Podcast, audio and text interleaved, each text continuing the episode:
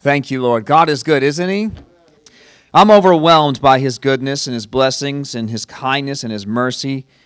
And uh, I don't want to go through what Paul went through, but we've mentioned it before um, that Paul was just freshly beaten. Uh, he was freshly chained, right? They put him in a prison cell, and he did what all of us would do. He thought that's a perfect time to worship the Lord, right? Just like we all would have, right? And so, you know, what he recognized and what I've been experiencing this year is that God is always good. And I don't want to have to get put into a situation where I can really say, let's put your money where your mouth is, kind of thing, and have to go through it to see if we'll do what Paul did. But God is good. And Paul had experienced that. He had tapped into that uh, special place with God where he knew God's presence. And he knew that God was worthy of worship and praise regardless of his situation. And that's what we must do right now. We've been doing that this year, but more than ever, we must praise the Lord this year. We must praise the Lord right through this election, right through the end of 2020. Listen, nothing magical is going to change on January 1st, 2021. All right, everybody's like, let's get 2020 over with, get into 2021, as if something's going to magically just turn, you know, day on January 1st. Let's be realistic here. All right, we are in this season and we must embrace, like the Lord's been telling us to. And we're, while we're embracing, because sometimes you just have to endure a season, we're going to keep giving Him praise. We're going to keep giving Him honor. We're going to keep giving Him glory, right? Amen. And then while we're doing that, we're also praying for the situation. But honestly, most importantly, is just really to praise and worship Him. To praise and worship Him. He deserves to be praised and worshiped, even though we know that there's a mission, that we know that there's something to be prayed for. We know how important it is to pray right now. We must praise and worship the Lord. We must understand that that's what it's all about. And, and I started to intro into that last week, and then I wasn't sure why I didn't continue down that road, but the Lord had somewhere He wanted me to get to. So I kind of want to grab a hold of what I was preaching on last week in the beginning. And uh, I mean, I wanted to get somewhere, and I believe we did that because I was a third, uh, third uh, sermon from Nehemiah. And I believe the Lord spoke something there, but there was something that I started to tap into, and I want to kind of grab a hold of that and bring it into this sermon, which is that we need to draw on Jesus. And I even titled last week, even though really it was about um, Nehemiah dealing with you know the devil trying to draw him away. The our strategy is to draw on Jesus. But I want to go deeper into that. I don't want to talk about the devil today. I don't want to talk about what's going on around your life, situations around your life, situations in this world. I just want to talk about our opportunity, our invitation that Jesus has given us to come to Him and to be one with Him, and how amazing that is. It's a very simple sermon, but it's the heart of the gospel, and it's the heart of the whole Bible. The heart of this whole thing, if we just endure and we just get through persecution and we just get through the book of Revelation and we just get through, you know, whatever we have to go through in this life and, and we champion those things and we get to heaven and think that we did it, we have missed it. All of those things are things that may happen in your life and things you have to go through. But if you're doing it just to get through it as if it's some sort of human battle or some sort of spiritual battle without a personal relationship with the one who empowers us, then we've missed it. We must pray. I can't stress it enough. If you didn't pray last week, then certainly pray this week. I know we've been praying, but my point is that we're just praying deeper and deeper and we're going deeper and deeper. And I, I know the seriousness of the moment, the seriousness of the times are increasing. And so, with that said, I'm not being, uh, I'm not negating that, but we must focus on Jesus. We're going to have to just shut it out, focus on Him, and He is going to give us, honestly, better prayers to pray anyway. Out of his heart and out of his will will come a prayer that will be sharp. You know, I never saw the devil able to stop Jesus when he prayed. I never saw the world able to stop Jesus when he said something. Nobody could fight against him. They tried to argue with him, and it didn't matter how they squirmed in their argument and tried to trick him. Jesus knew the heart before they even said it. So imagine if we were in his heart and he was in us, right? You've been reading with us, along with us, right? We've been reading John, and um, we read John 15. That was yesterday's reading, right? So yesterday's or the day before's reading. And so it says that we are one, we are in unity. I in him, he in me, a oneness. So that means that my intimacy with him, my oneness with him, will bring his words out, his prayers out, his resolution out, his steadfastness out, and his is going to be better than mine. Just say that out loud through your mask. His is going to be better than mine. All right? His words, his tenacity, right? His strength.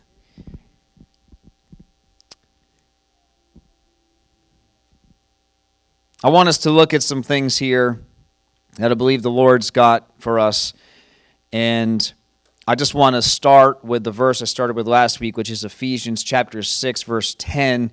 And this is the beginning to the armor of God. But I loved how the Amplified, I kept feeling like it was turning in my spirit, like the Lord had a particular phrase. And I'm like, where is it?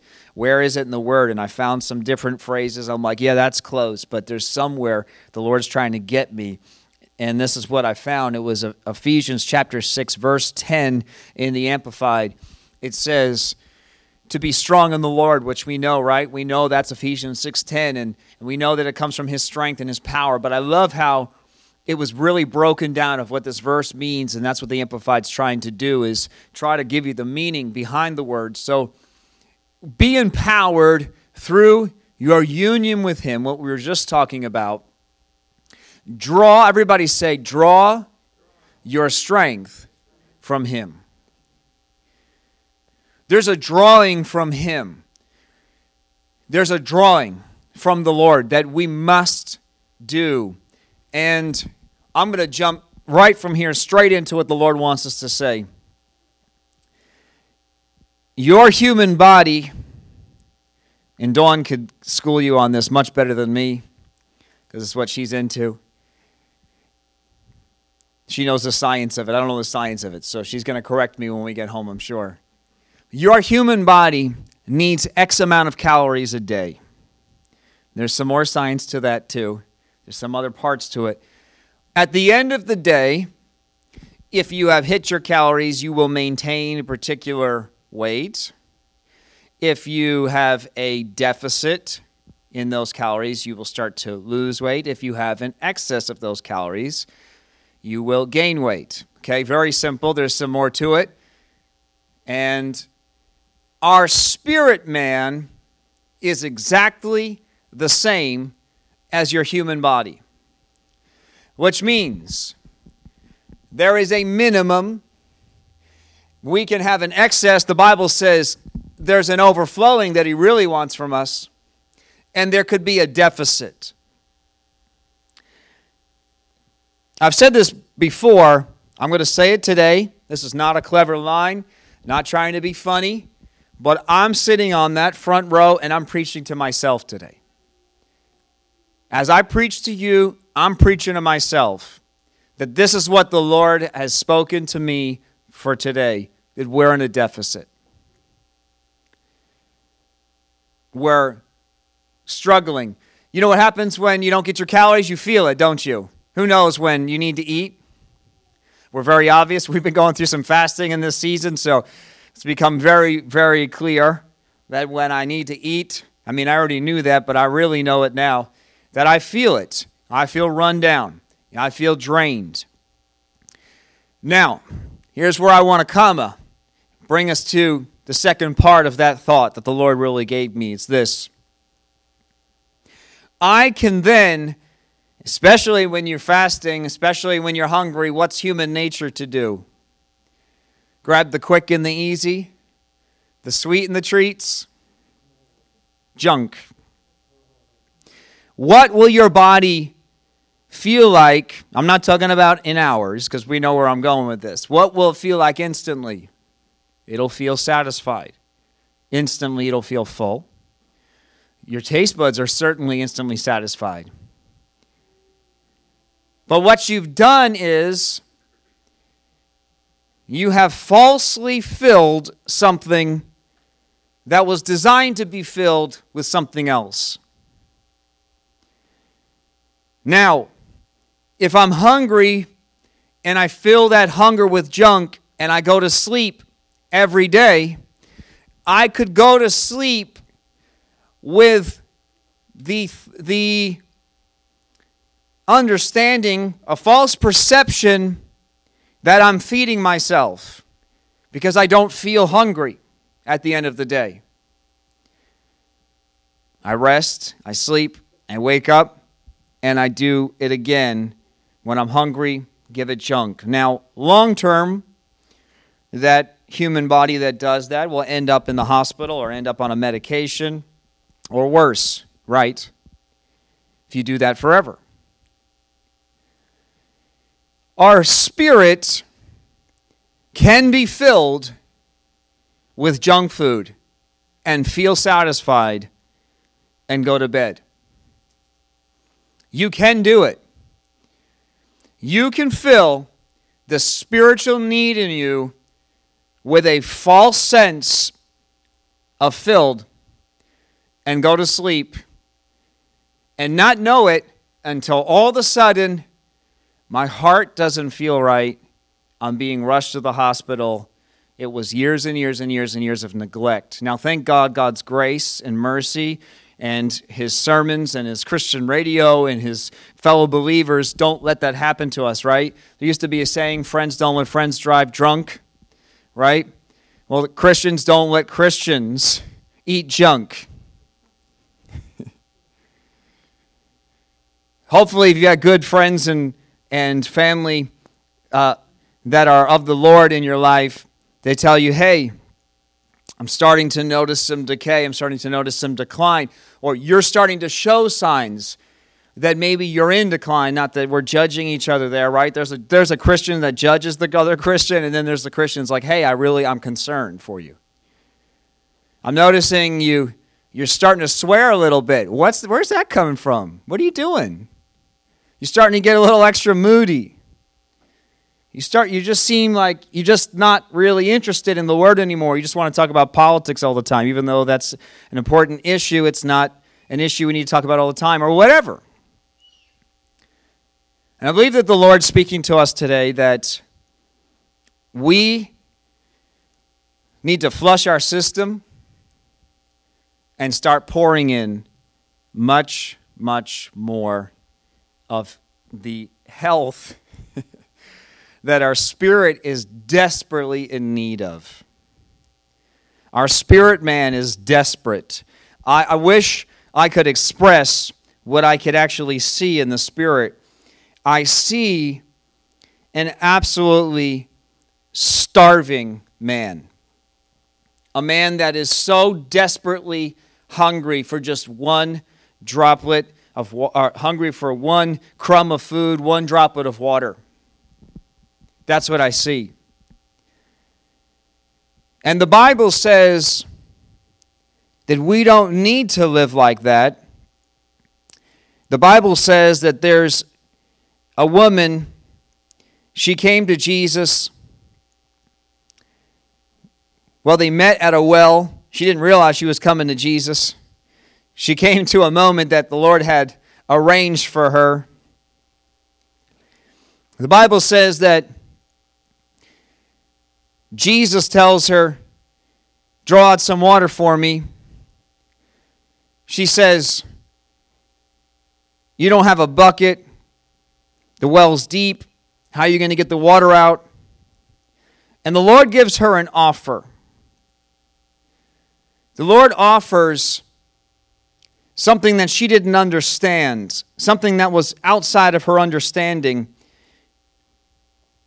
He said to her, if you only knew. If you only knew. See, something in her ment- mentality, something in her had blocked out the real need in her for Jesus. She had filled it with men. He says, Go get your husband. Don't you love when Jesus just says it like it is?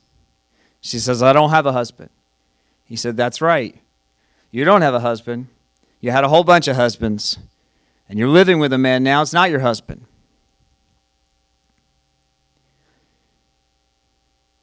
Jesus offers her living water, water from in him. And he said to her, If you only knew. She'd ask him for a drink. And I want to say this Jesus has a deep well within him, and he is willing to give of that well to whoever asks and we will be satisfied and never thirsty. The Bible says in the book of John, chapter 6, actually, before I go there, the Bible says, I want to go here first. The Bible says in the book of Mark, let's look at this. In the book of Mark, we find another woman starting in verse 24. Mark chapter 5, verse 24. It says that Jesus had a crowd around him. Everybody say, Jesus was crowded. In fact, the New King James says, a great multitude followed him and thronged him. The word thronged specifically, or the implication of what was happening here was that there was a crowd around Jesus that was moving like one organism, right? Who's ever been in a crowd like that? Where the crowd moves you, you don't move. You know, like, I want to get to that place. You're trying to cut through a crowd. Maybe you've been to a concert at some point in your life. It's kind of what it's like because everybody wants to be here and nobody cares that you need to get there. Right? You ever been in one of those crowds? and you you know it's moving you as you're trying to move through it. That's what was happening here. In fact, it's even the picture of, of a violent. They're thronging him specifically, too, not just that the crowd is like that, but grabbing at him. They're so close at him that their crowd is basically on top of him. And it says in verse 25 that a woman in the crowd had suffered for 12 years with constant bleeding, and she had suffered a great deal from many doctors. And over the years, she had spent everything she had to pay them, but she hadn't gotten, but she had gotten no better. In fact, she had gotten worse, the Bible says.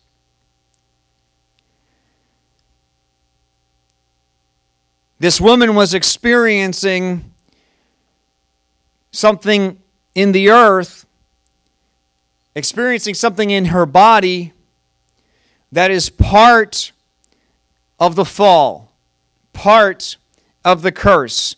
God didn't do this to her, and it has nothing to do with one woman not having the issue and she has the issue. It wasn't her fault, and the other woman is better. It's just the fact that this woman was living in a fallen existence. We live born in sin. Do we get that, right? It's not her fault, and it's not another woman's righteousness. She's just living in sin, living not uh, she's living in sin doesn't know that, but she's under the curse of sin. Does that make sense? We're all in sin, right? For all have sinned and fall short of the glory of God. What she was experiencing, though, is a spiritual picture of what we are going through without Jesus. The world cannot satisfy. I want you to say that out loud. The world cannot satisfy. For 12 years, she spent everything she had. For 12 years, she suffered and went through everything she could do to get better. And for 12 years, she had not only not gotten better, but she got worse. There are ways to satisfy the spiritual need inside of us for Jesus, but it does not last and there is no substance to it, it will not ultimately satisfy. But some people, they fill it with money. Some people, they fill it with pleasure. Some people, they fill it with chasing adventure. Some people fill it with being a workaholic. There's all kinds of ways. Some people go the other way and they say, forget the world, and they drown themselves out with substances. One way or the other, they're trying to fill this need inside of us to be satisfied, to be one again with the Lord, like we were originally designed. It says in verse 27 that she had heard, everybody say she heard. She had heard about Jesus. So she came up behind him through the crowd and touched his robe. I want to say a statement. It's not enough to know that Jesus is the answer. I want you to say that out loud. It's not enough to know that Jesus is the answer. How many people say, Thank God, and they don't even know what they're saying? People even say the name of Jesus. Jesus is my Lord, even though my life certainly doesn't look like it.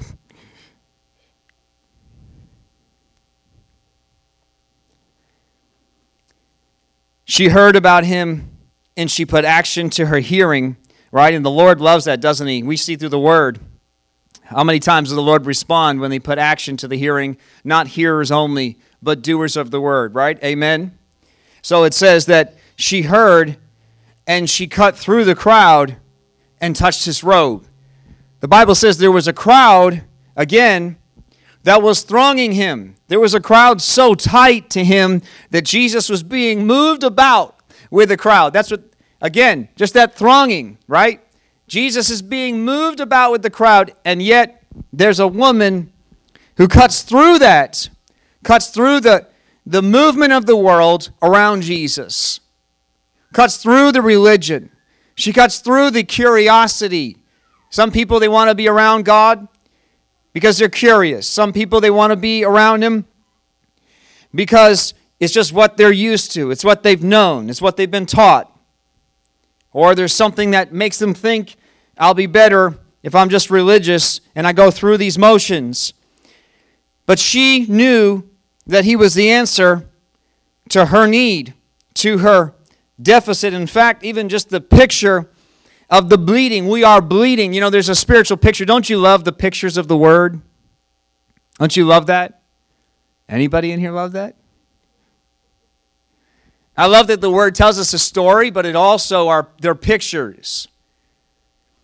And her bleeding is a spiritual picture that we are bleeding out. And and you know, your blood ultimately is your energy, right? You can ask Jimmy. Jimmy's given more blood than anybody in here. Once you give blood, what do they make you do? You need to rest a little while. You need to have some orange juice or something. You need to take a break because you're going to feel a little a little less energized to put it lightly, right? But you know, you could pass out. She was literally living on steam. Imagine just constantly dealing with this issue. You would have no energy. She was bleeding out, and there was an answer for her in him. And so it says that, verse 28, she thought to herself, if I can just touch his robe, or you may know it as the hem of his garment, or the fringe of his robe, different translations. If I can just barely touch him, I just need to get close to Jesus. I know that Jesus is what I need. This is a pretty simple elementary sermon, and I think it's exactly what we need to hear today. And those of you listening on the podcast, that you need to be reminded of that simplicity of Jesus, the simplicity that through it all, it's just about being in unity with Him, being one with our God. Immediately, it says in verse 29, the bleeding stopped, and she could feel in her body that she had been healed of her terrible condition. And it says this it says, Jesus realized at once that healing power had gone out from him. This is such an interesting miracle because it's a miracle where I can't say Jesus is not involved, but it's a miracle that Jesus didn't directly do. She drew it from him. She literally came and drew power out of Jesus. Now, I don't think this miracle would have happened if it was, if I can just touch the hem of his garments, I can draw $1 billion out of him. I believe that the Lord is going to, the miracle came because of the simplicity, because of the heart, because of the intention. And we're going to get to it too. It tell, Jesus tells us exactly why she received it. But the right heart, with the right heart before the Lord, we are actually, and I believe this is what the Lord wants us to do, and I believe this is what He was offering the woman at the well. He told her to draw out of the well, but obviously he didn't care about the well and he didn't care about that water. He was about to have a lesson with this woman about to show her something that and she implies she says it's deep, it's deep. And the Lord is really was pointing to himself. There's a deep well within him. There's a drawing that if you're willing, you can draw out from me. And the Bible says, not only, see, now this is amazing because it says, he turned around in the crowd and he asked, Who touched my robe?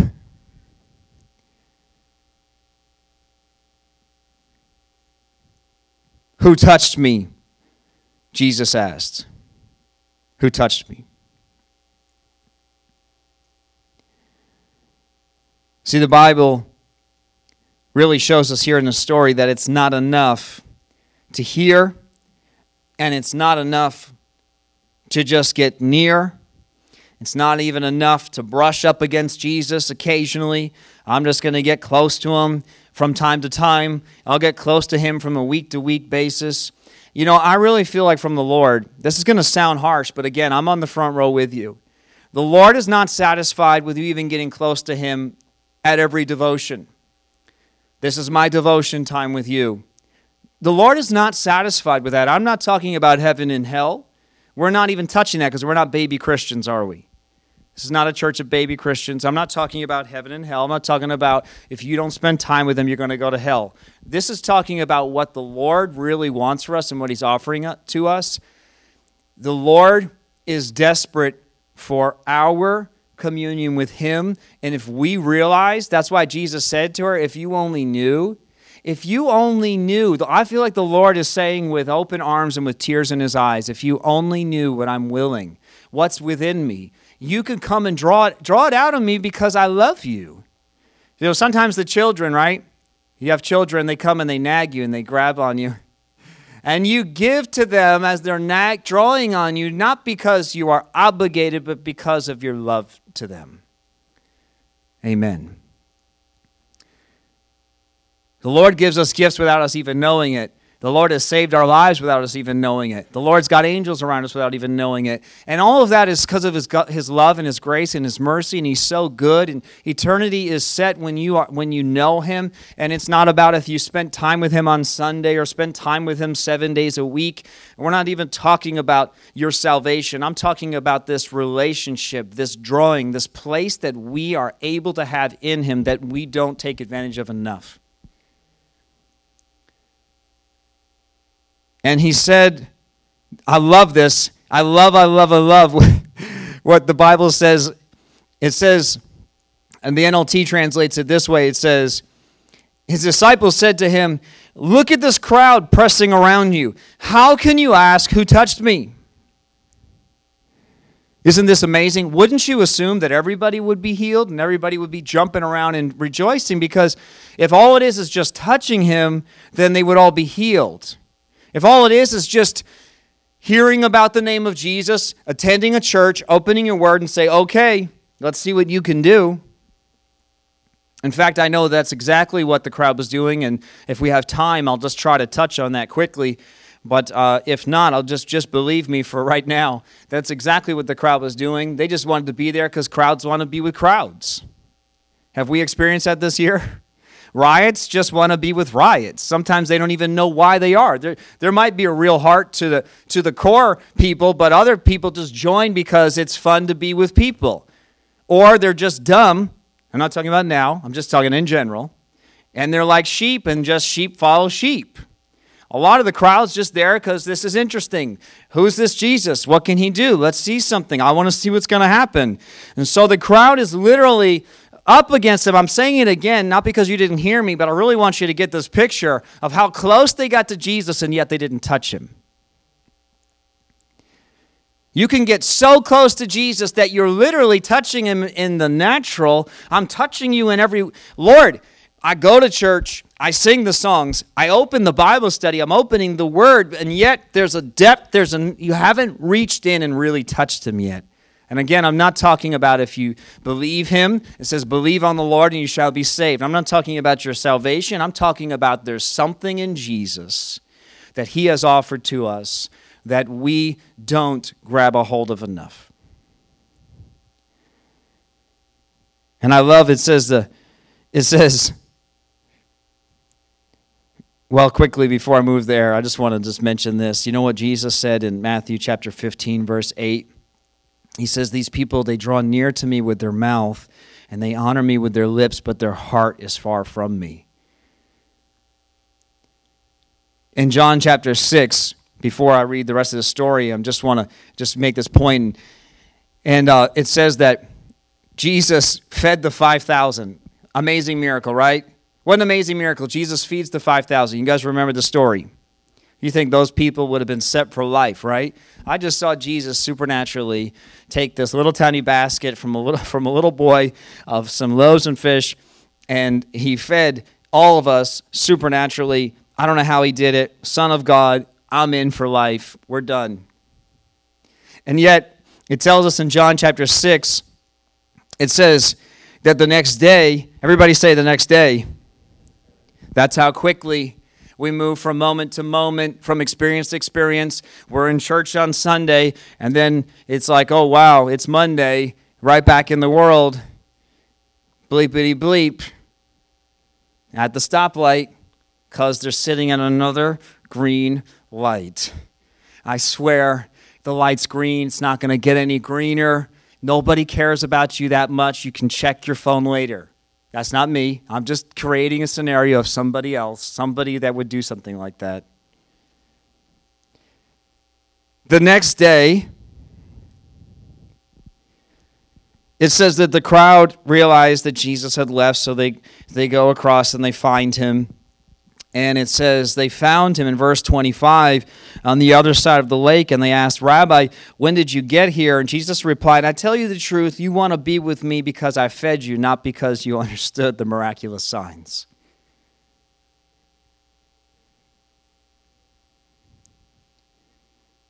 Verse 27 But don't be so concerned about perishable things now it says like food, but I think that Jesus would apply this to everything else in our lives. Don't think that our relationship is just me taking care of you and me protecting you and me blessing you and me giving you everything you need and giving you a good life and welcome you into eternity. It's not that I don't want to do that or even won't do that. Jesus wasn't even saying that he was mad that he had to feed them or that he wouldn't do it again. He's just telling them that's not what it's about. Was that a mouthful? You guys get that? He said that's not what it's about. Spend your energy seeking the eternal life that the Son of Man can give you. For God the Father has given me the seal of his approval. And then it says in verse 32 it says, Then Jesus said to them, Most assuredly I say to you, Moses did not give you the bread from heaven, but my Father gives you the true bread from heaven. For the bread of God is he who comes down from heaven and gives life to the world. Then they said to him, Lord, give us this bread always. And Jesus said to them, I am the bread of life. He who comes to me shall never hunger, and he who believes in me shall never thirst. Now, who knows that when six o'clock rolled around and Jesus is speaking to them at lunchtime, they were hungry and thirsty. What was Jesus talking about? He's not talking about your human body, he was talking about the spiritual body, which implies that your spiritual body is hungry and thirsty on a normal basis. If he's telling us that I have the ability to satisfy that, then that implies that there's a need for it. Does that make sense? I think you might call this circular reasoning of some sort. Something like that. The implication is that there is a hunger and there is a thirst, and we don't even know it. And we think it's this human condition, we think it's this human body, we think that it's something else, but it's only Jesus. It will only ever be Jesus. And he made that clear to them. Going back over to Mark chapter 5, I love what happens here in verse 32. They're asking him, Lord, how can you say you touched you? The whole crowd is touching you. And it says in verse 32 But he kept looking around to see who had done it. Now, I find this so interesting because that means that either Jesus is playing a fun game, which he may have done because he's Jesus is fun, God is still fun. Do you know that? Anybody know that? Has God ever un, un, like a mystery to you just to show you that he's not a boring God? And he's still God. I mean, at the end of the day, he's God on a throne. He like I'll drop to my knees, I will put my face on the ground and worship him. He's God. But with that said, if we will enter into a friendship with him, he's also fun. You realize anything that's been created, right? I mean, the, the devil takes it and turns humor into something gross, but humor doesn't have to be gross, right? Fun doesn't have to be uh, evil pleasure, does it? God is fun. God is funny. And God has said funny, many funny things to me. God has done many funny things, and I just laugh. And what it ends up doing is it makes me look to Him and say, wow, what a good God we serve.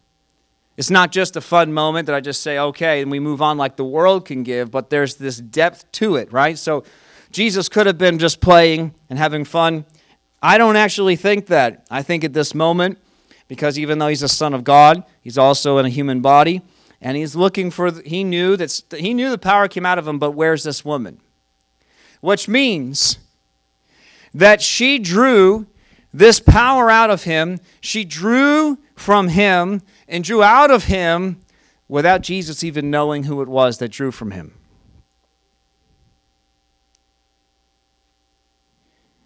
why does that matter it matters because what it shows us is that it's not one sided.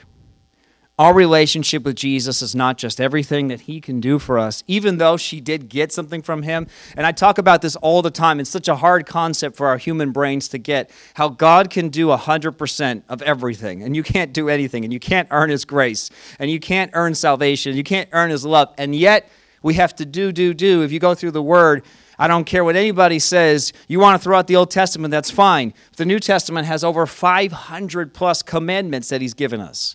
Everybody's like, oh, we're freed from the law. Well, what about the 500 plus things that they tell us to do in the New Testament?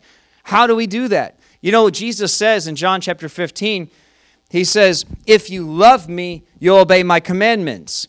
So love is not a feeling, it's not a sense. It's not just mm, he feels so good. I mean, you can have those things in your in your that human condition kind of like, you know, we like to feel. That's fine if you want to feel as long as that's not your basis. As long as that feeling matches the obedience that you have in real love to him.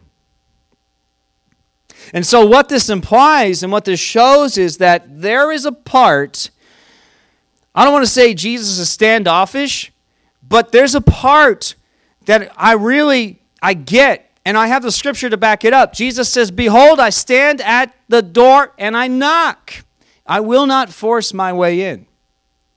I will make it abundantly clear that I'm the Lord." Right? We know the verse John says right there continues in John that no one can come to him unless they're drawn. Well, some people say, well, then only some people are drawn. I think that's crazy. I think what he's trying to say is, don't worry, you can't do it. The Lord's drawing the world to him. Everyone's drawn. They just don't answer the drawing. Who didn't answer when the Lord called at, least one point in your life? Don't raise your hand. If you don't raise your hand, you're a liar, so I don't want the whole church to raise your hand and get your arm tired.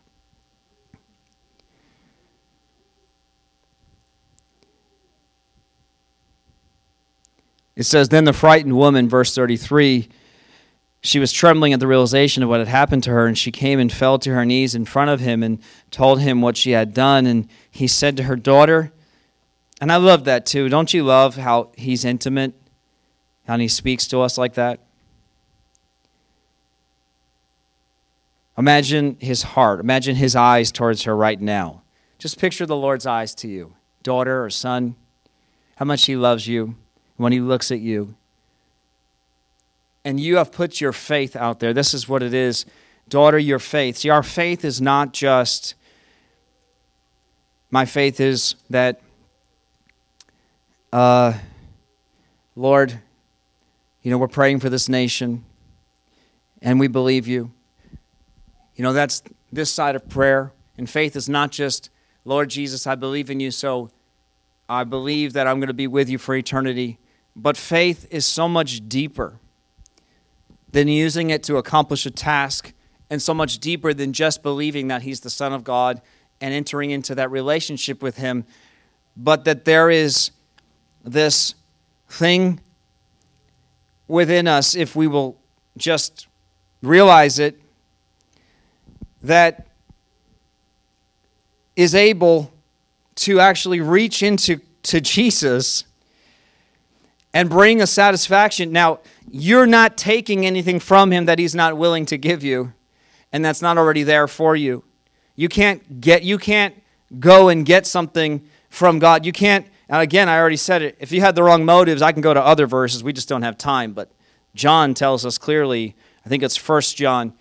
I'm almost positive it's the first two chapters of First John where he tells us, you know, it's it's praying the Lord's will and then in James, we have also the verse that says, You don't have, you're fighting, you're trying to war, you're trying to get because you don't ask with the right motives, right intentions, right? So it's the right motive, but with the heart after God, with the right motive, with this, and, and you know what happens when we love someone? Our motives and our intentions, it's solved. Right? Real love, there is no ill motive. There is no ill intention.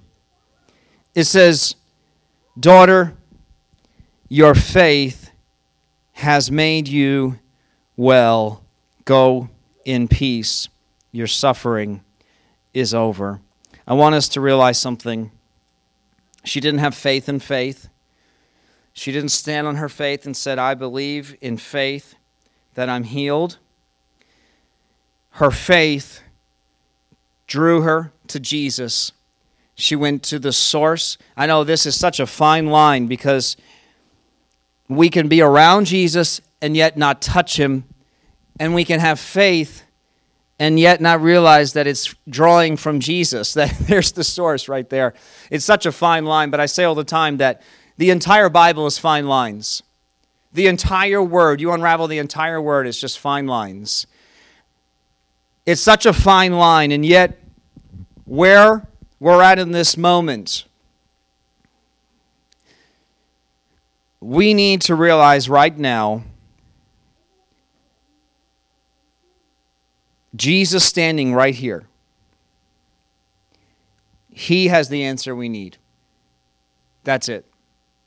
And it's the only answer we need. And that not only is he offering us eternal life one day. I know that maybe you're like, I, I get it, but I don't think we get it. He's offering us life right now, right this moment. And I know when we're like, yeah, but we believe, you know, I, I feel like I'm talking to myself here. Like, I hear Jesus talking to the crowd, and they're like, Lord, we hear you, we understand you. And, and I've said this before, but it's kind of like talking to your kids about something or just someone who doesn't want to listen. But you're telling them, and they're like, I know, I know, I know. And you're like, you understand the concept, but you don't know. I know you understand what I'm saying, but you don't understand what I mean yet.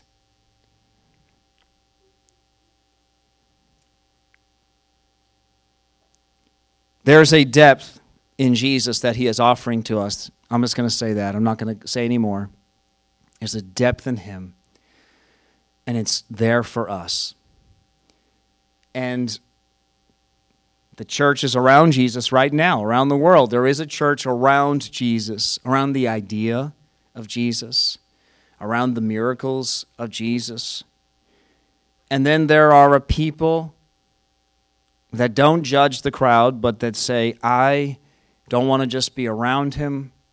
I want to grab hold of that depth of him. I want to truly, truly know him. And honestly, that's the only way that you could possibly be sitting in a prison cell, chained up, and still worship God. Amen. We just thank you, Lord God, for this word. I thank you, Lord Jesus, that you are so real.